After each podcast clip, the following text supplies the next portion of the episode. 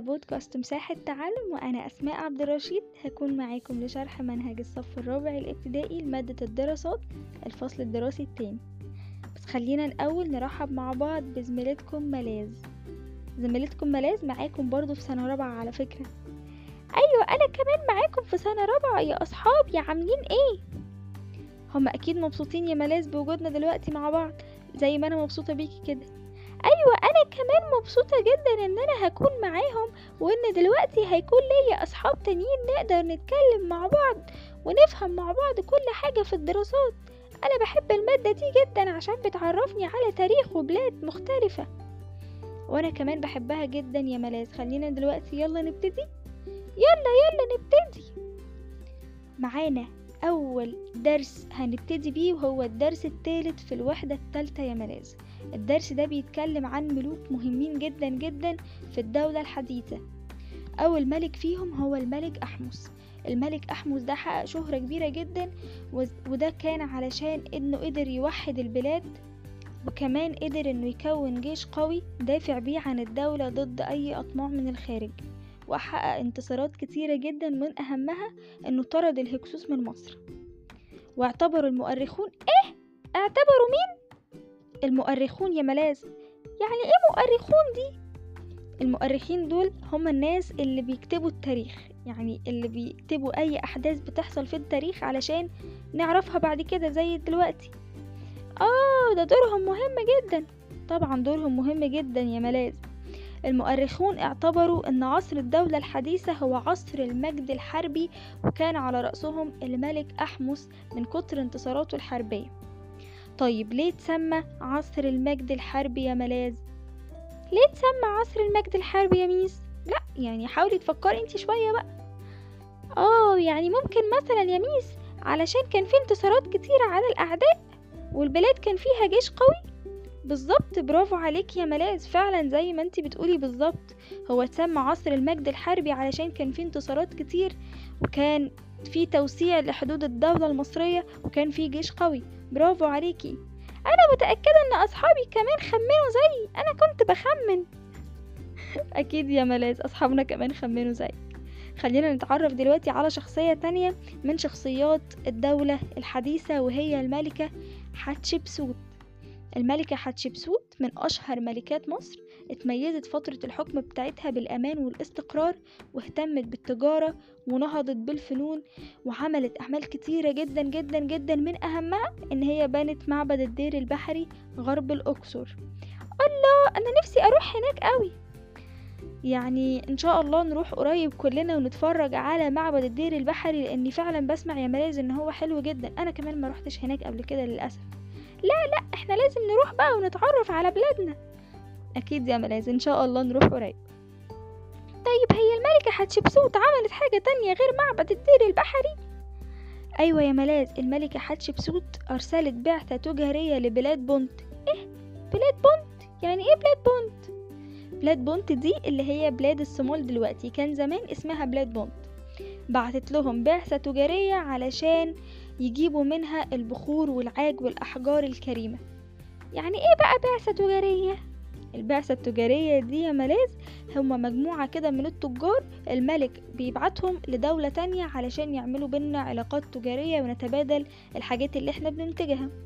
فمثلا البعثة التجارية اللي راحت البنت أو الصومال دلوقتي هي كانت رايحة علشان تجيب البخور والعاج والأحجار الكريمة. وده بيدل على إن العلاقات التجارية كانت موجودة من زمان جدا بين مصر ودول القارة الأفريقية. كمان يا ملاذ مش بس بعتت بعثة تجارية واحدة كان في بعثتين كمان البعثة الأولى كانت لمحاجر أسوان علشان يجيبوا منها الأحجار الضخمة اللي بيبنوا بيها المعابد دلوقتي وبعثة تانية لفينيقيا علشان يجيبوا منها الأخشاب جاهزة نكمل يا ملاذ؟ آه جاهزة جدا ومتحمسة وأنا كمان جاهزة جدا ومتحمسة جاهزين يا أصحابنا؟ أصحابنا يا اللي بتسمعونا. جاهزين؟ يلا يا ملاذ نقول جاهزين بصوت عالي عشان أصحابنا يقولوا معانا. جاهزين؟ جاهزين! طيب الملك اللي هنعرفه دلوقتي هو الملك تحتمس الثالث الملك تحتمس الثالث قام ببطولات رائعة جدا التاريخ كله بيشهد بيها. من أهمها إنه شن تقريبا 16 حملة على سوريا وفلسطين.